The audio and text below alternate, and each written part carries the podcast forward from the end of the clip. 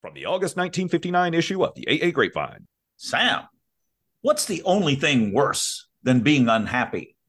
The only thing worse than being unhappy is being happy and not knowing it. I, heard it through the grapevine. Welcome. It's the AA Grapevine half hour variety hour featuring the collected voices of Alcoholics Anonymous. I'm Don, an alcoholic in Greensboro, North Carolina. A zany, crazy alcoholic. Hey, everybody, I'm Sam, an alcoholic in Palm Springs, California. Sam, guess what? It's a new month. And what do you think came in the mail but a white, invulnerable, sealed plastic envelope with the melodic message printed in the upper right hand corner? Periodical postage paid at Plattsburgh. That's a lot of P's. I love alliteration. you got the magazine. That's right. I've got it on the app on my phone, the brand new Grapevine app. But either way, the new Grapevine is here. this month's issue features powerful stories about the challenges of mid sobriety. Our guest today wrote and submitted the story When Life Happens. A sober woman, super active in the program, shares about the pain of losing her mother and how the fellowship got her through. Life happens and it can deliver a blow sober or not. In the story Cash and Prizes, a man at 10 years sober finds himself angry and miserable, focusing on cars and money and no AA. And a member totally overwhelmed with work at 12 years sober finds a sure AA way to some peace in a fresh perspective. How many of us have admitted we were alcoholic only to discover we were also workaholic? Sam, I always like to see the double page spread of the 12 steps and 12 tradition window shades on the back page of the magazine. They're always hanging on a different background did you notice last month, September? I hope whoever hung those shades used the drill and expansion anchors. That's a brick wall, and those shades will surely fall down before the month was over. But it, it is a nice festive diamond pattern painted on the brick in orange and gray colors. And uh, it makes me think did the local church youth group paint the basement walls to liven up the place and then AA has a meeting there? Don, you poor thing. I, I don't know. this month, it looks like the same youth group got even more creative on an outside wall, and whoever it was hung the shades, but they hung the shades at floor level. I mean, the bottom of the shade is touching the floor. Don, oh, keep coming back. Don, it's just different stock background photos pasted behind the shades each month. You're spending way too much time, like you do, thinking about this. well, maybe so, but I love those quaint window shades in meetings isn't it one of the 12 concepts the traditional right to write the 12 steps on any window shade you see? I carry a marker around. No. well, okay.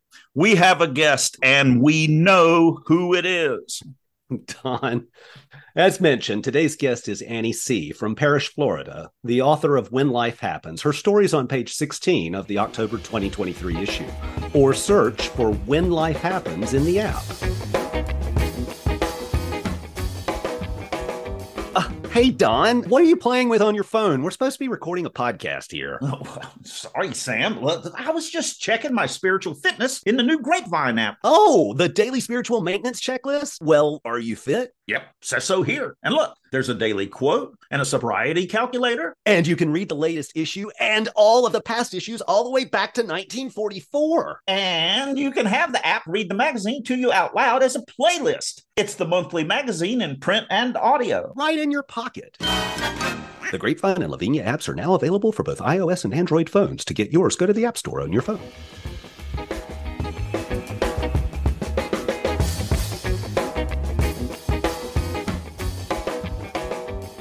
Hi, good afternoon, guys. I'm Annie. I am an alcoholic. I currently uh, reside in a town called Parrish, Florida. and my sobriety date is January 11th, 1991. And I am excited to be here with you guys today. Annie, thank you so much for jumping into this craziness that is Don and a little bit Sam today. Annie, have you ever decorated window shades? Not the kind in Alcoholics Anonymous. Yeah. No. Do you carry a magic marker around with you to write on window shades? Actually, I do have a highlighter and pen in my purse at all times. Yep. Hmm, I wonder what that's for. The big book. The big book, the 12 and 12, and even the Grapevine magazine. All right. so, Annie, what was going on with you? And would you say 1991? 1991 is when I got sober. What was going on with you that enabled you to go to an AA meeting? The judge. oh, one of those, eh? Yeah, after uh, three DUIs, I finally um, went to a meeting because I I was looking at five years mandatory prison time, and I figured if I went to AA, I would stay out of prison. But I really wasn't ready to start to sober up. I just figured I would stay out of jail and figure out how I could clean my life up just a little bit because I never really stopped drinking, obviously, with three DUIs and repeated jail stints and repeated visits in front of the judge. Something happened that last jail stint. I remember standing in the room with a bunch of women, and I thought I was at an AA meeting. I was at some sort of a church meeting, but they were saying a prayer after the meeting. And I just started bawling my eyes out. And a couple of days later, I made a call to my local intergroup office to find out where the AA meeting was. And I went two days later. Do you think that's the moment that you surrendered? I think it was. I think I knew at that point when I was in that jail cell and and something just came over me and I look back at it now and it was God nudging me that look, I am here taking care of you. All I know is that I went, I don't completely recall what they said, what I did. I remember picking up a white chip, not sure exactly what the white chip was all about when I walked into that meeting, I was scared. I didn't want to be in the position that I was. And I remembered the words the woman on the phone told me from Intergroup, which was I never ever had to feel the way I was feeling at that moment again. Mm. Something touched me deep inside. It was her voice. And here I am. Didn't do everything the right way, but I kept coming back because there was something in the room. You remember so strongly how you felt going into that meeting. Do you recall how you felt at the end of that meeting? At the end, I recall that I was overwhelmed. People kept Mhm. coming up to me. They kept handing me phone numbers and giving me hugs. And all I wanted to do was just get out of the room Oh, yeah. because it was like, I was enough. You know, I didn't want to initially be there. My my motive wasn't true at that point. I wasn't mm-hmm. sure about giving up alcohol yet. I just knew that if I was in AA and going to these meetings, maybe I wouldn't go to prison. So the surrender that it ultimately takes to get sober happened gradually. For me, it happened gradually, yes. That initial meeting was great, but then I picked up on the laughter in the room, Pretty powerful various stuff. meetings, and, and that was very powerful, yes. Initially, you know, the selfish, self centered person was there laughing at me for some reason, probably because I'm new. But then I learned that that was something that was missing in my life. By the time I got my bottom and towards the rooms of AA, I had very little laughter going on in my life. That was my experience as well. I remember when I came in, I guess it was it was about 6 months sober was the first time that I was like spontaneously laughing and actually found myself singing in the shower and I realized like this hasn't happened to me in years.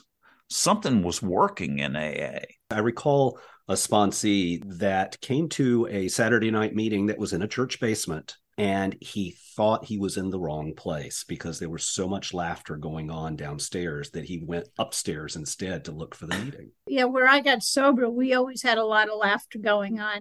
we would find ourselves at times directing people back to where they came from because we met behind a bar the AA meeting room was on one side of the, and then the bar was on the other. And people would walk in and because we would be laughing and they would think they were walking into the bar and they were walking into an AA meeting. yeah. Just walking in, it's still a room full of drunks. They're just sober drunks. Still my people. Just not drinking alcohol. Yeah. Well, it's attractive and it's different than what I thought AA was because I also thought people would be there trembling hanging on to each other. Don't drink, don't drink. You know, it's not that way at all. It's like not.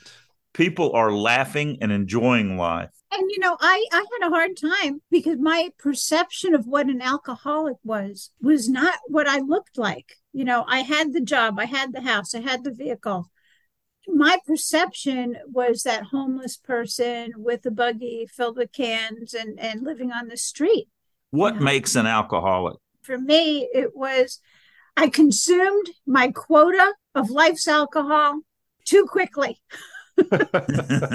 and my thinking was very warped, which I learned going through the steps. But you went through the steps and you got the result of working the steps. And this was some time ago. In the article that's published in this month's Grapevine, you write about a difficult time you went through and started pulling away from the program, right? Yeah. For me, when I first got sober, I had a couple of challenges which tested me in sobriety. For me, I experienced the loss of one of my parents at one year of sobriety. And luckily, though, you know, my first two years in Alcoholics Anonymous, I had no choice. I was ordered to Alcoholics Anonymous. Did you resent that? Oh, yeah. The Department of Corrections was definitely on my fourth step when I first got to Alcoholics Anonymous. but afterwards, looking back, it was the best thing because of I needed the discipline. I see. But getting back to your question, Sam, with the adversity, I would think I need to fix this instead of we need to reach out because there were some things that were still very private that I didn't want to share necessarily with an entire AA meeting, but I would with the women in my circle and those that were very close to me. My list that I, I know now is AA comes first, God second, family at times during some of these challenging times in my sobriety, that list would get all kind of skewed up. So it, it was challenging, but I always reached out to those closest to me and to my higher power right before I was hitting that bottom point of emotional turmoil. You know, one of the things that stood out to me as I was reading your article, it showed me the importance of being connected to a home group. These this circle of women in that group who knew you. And even though you said you were okay, they knew you weren't. Yeah, I wear my emotions on my face and in my voice a lot of times. And during that period, I would still keep up with my service commitments that I had.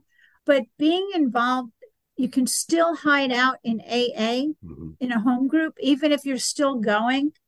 And what I have learned over the years is for me, while I can be involved in my home group, if I am not sharing with someone what's really going on with me, been sharing in a general way in my home group, things that are going on in my life. I'm losing out on two things. One, I'm not gaining the recovery I need and the solutions that I might need. But I've learned there might be someone else in the room that's going through something very similar or has gone through something very similar that can share that solution with me or that they don't have to feel like they're alone, like I did. Yeah. And if I was drawing to myself, I'm doing the very opposite of the very beginning of the first step. We admitted we were powerless. You know, we talk about working the steps. What does that mean? Can you describe like in a stressful situation? How do you work the steps? Well, the first thing I try and do is just pause, to just pause for a moment, take 30 seconds and breathe. And typically, then I will recite either the serenity prayer the third step prayer, or I will try to sit and reflect on the meaning behind the 11th step prayer. Am I trying to be that channel? Am I trying to be loved? Am I in a situation where I can help someone else, even if it's totally out of my control by just saying a prayer for that person? Or is it a situation where I need comforting and I just have to ask God to just comfort me and just put me at peace and let me see what happens? Just get me through it without having to get so worked up where some of my defects of character start coming out. Hmm. Is there a uh, an element of ego that shows up after you've got some amount of sober time that says I need to look good I think so. And also, you know, I've been active in general service, and I think at times, yes, the ego comes back. I can recall a situation I literally could barely get a sentence out because I was so grateful to the fellowship for the opportunities that I have been given over the years that my ego crushed itself somehow. I, I don't, I can't put it into words at our area assembly. I literally could barely get my name out to just share my true deepest inner feeling. And it, that came out through gratitude tears. That always reminds me to look back at where have I come from? I came from a jail cell. And just like that, that day in that jail cell where there was something that en- enveloped me and I cried because I was okay. I was going to be okay and i think that's what occurred some of the some of the journeys i've had you know throughout these years of sobriety god has a way of knocking on my door and saying okay i'm going to bring you back to right size mm. annie what does a week look like in your recovery today okay well let's see home group meets on tuesday thursdays and fridays Okay, I'm going to stop you right there. What's a home group? Well, for me, my home group is a meeting that I am at and I participate in by either making coffee, making cookies or cakes, bringing all that, chairing meetings, attending our monthly business meeting, trying to share with others what's going on outside of the room that we meet in in Alcoholics Anonymous. I do a lot of sharing about AA Grapevine. They're like, well, you can be the Grapevine rep. I'm like, no, I've done that. Time for someone else to learn. So you go to your home group three times a week. And then I have some committees that I serve on. Sometimes once a month, we have a meeting virtually, like we are now.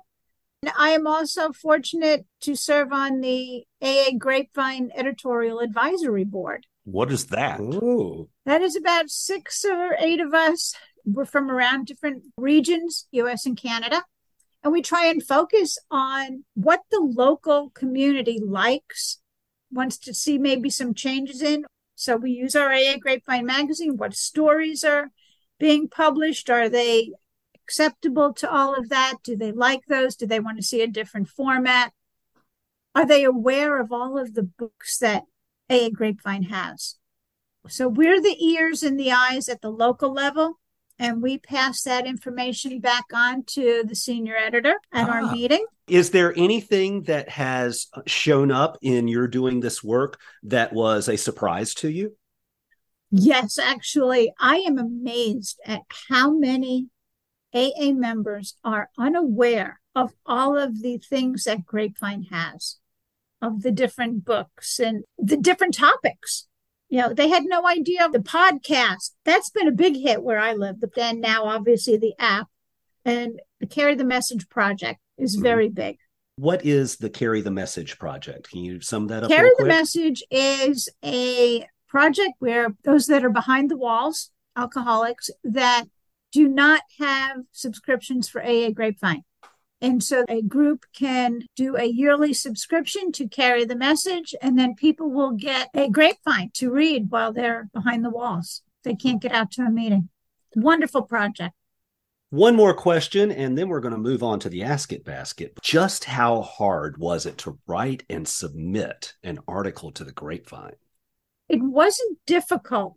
However, where I always got caught up was the punctuation, the is this going to be too long? And then I said, oh, I know they'll fix it for me. So, which is something people aren't aware of. They're afraid that mm-hmm. if they don't have great writing skills, they can't submit anything. No, we have great editors They will assist, they will clean it up and make you look good. Fantastic. It's time for the Ask It Basket. What's that? That's the name Bill W. gave the basket that was passed around for questions. We want your questions for our guests. General recovery questions, newcomer questions, AA history. Got a question for the Ask It basket? Go to aagrapevine.org and click on podcast. And now let's dip into the basket. Rebecca B. wrote in asking us to discuss confusing sayings in AA. She says, Good day, Don and Sam, with four exclamation points.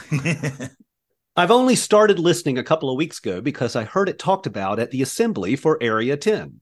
well, good. Absolutely. I really appreciate you guys and this podcast. I clean houses for a living, and podcasts are my go to. I have questions and hope you two can answer some on the episode sometime. Thanks, Rebecca. Cleaning houses is kind of like what I used to do for a living, painting houses. You have lots and lots of time to ponder the immensities. Ooh, you need to make a bumper for a new regular segment. Pondering the Immensities with Don and Sam. With spiritual gas giant Don and little Sam.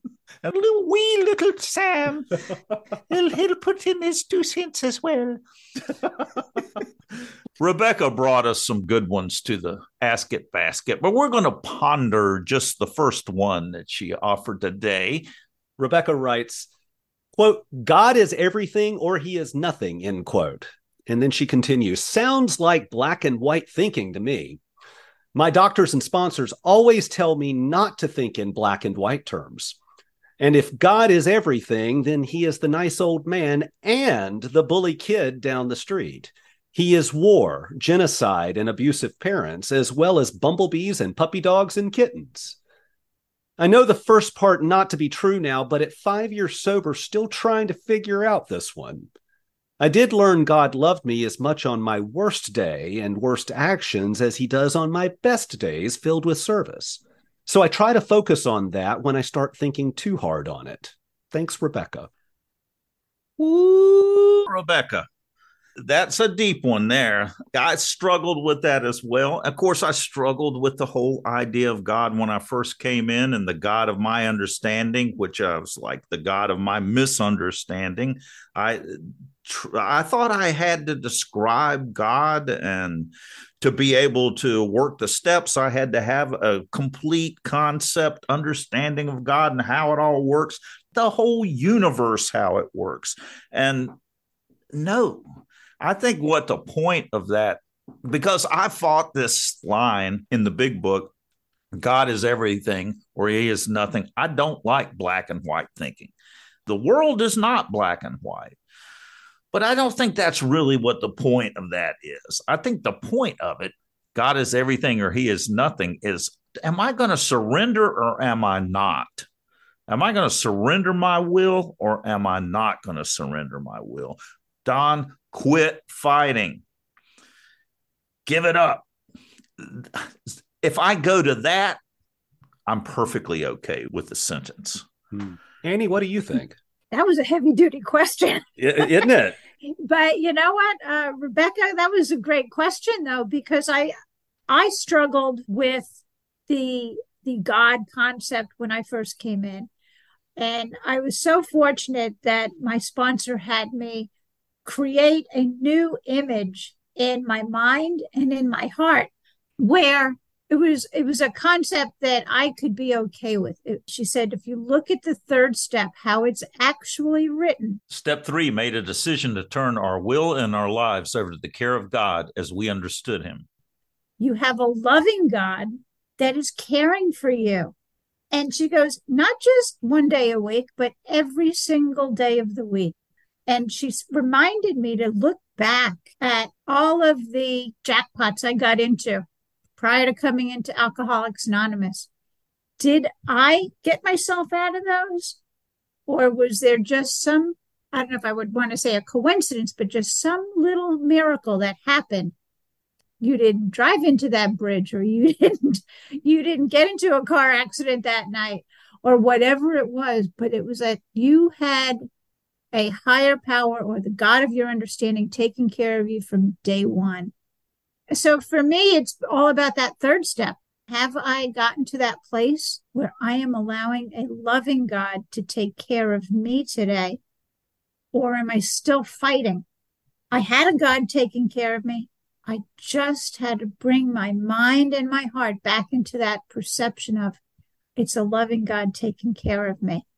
So, mm, as an atheist, my experience of spirituality and of power greater than myself, of God in recovery, has been uh, a path. It's been a uh, an ever changing and explored thing.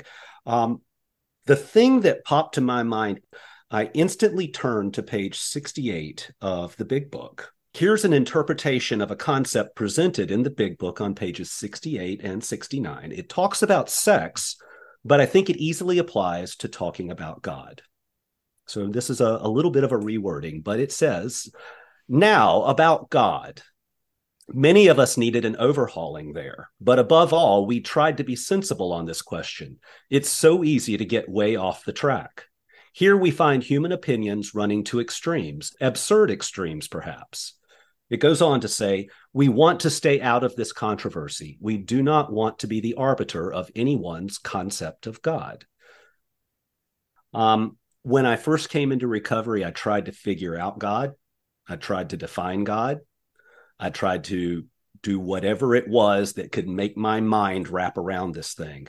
And then ultimately, I decided that I'm just going to let go of that because the things that I'm doing have worked absolutely amazingly in my life living this program.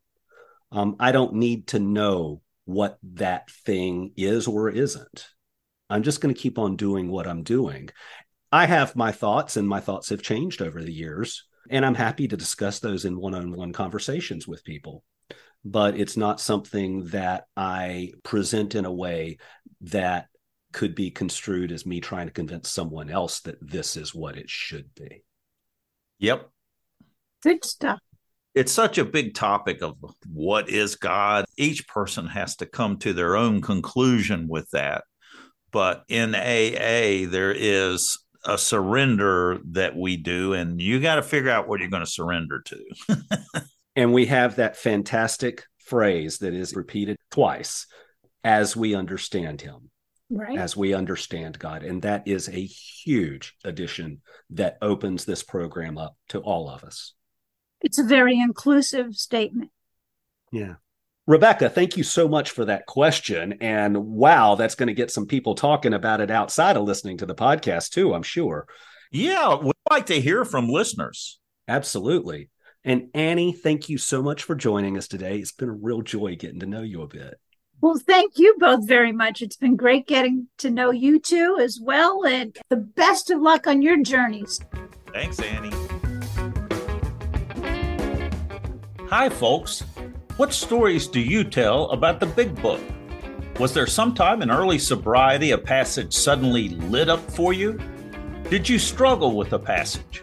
Perhaps you have a fond memory of reading with your sponsor or group. Tell us your favorite Big Book memories. Stories are due October 15th, 2023. Visit aagrapevine.org to submit.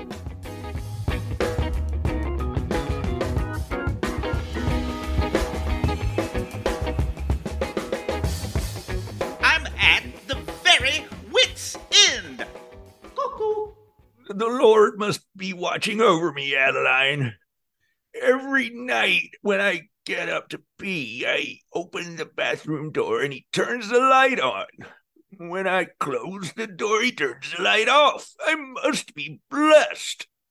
You're not blessed, Mr. Blotto. You're peeing in the refrigerator. Stop it.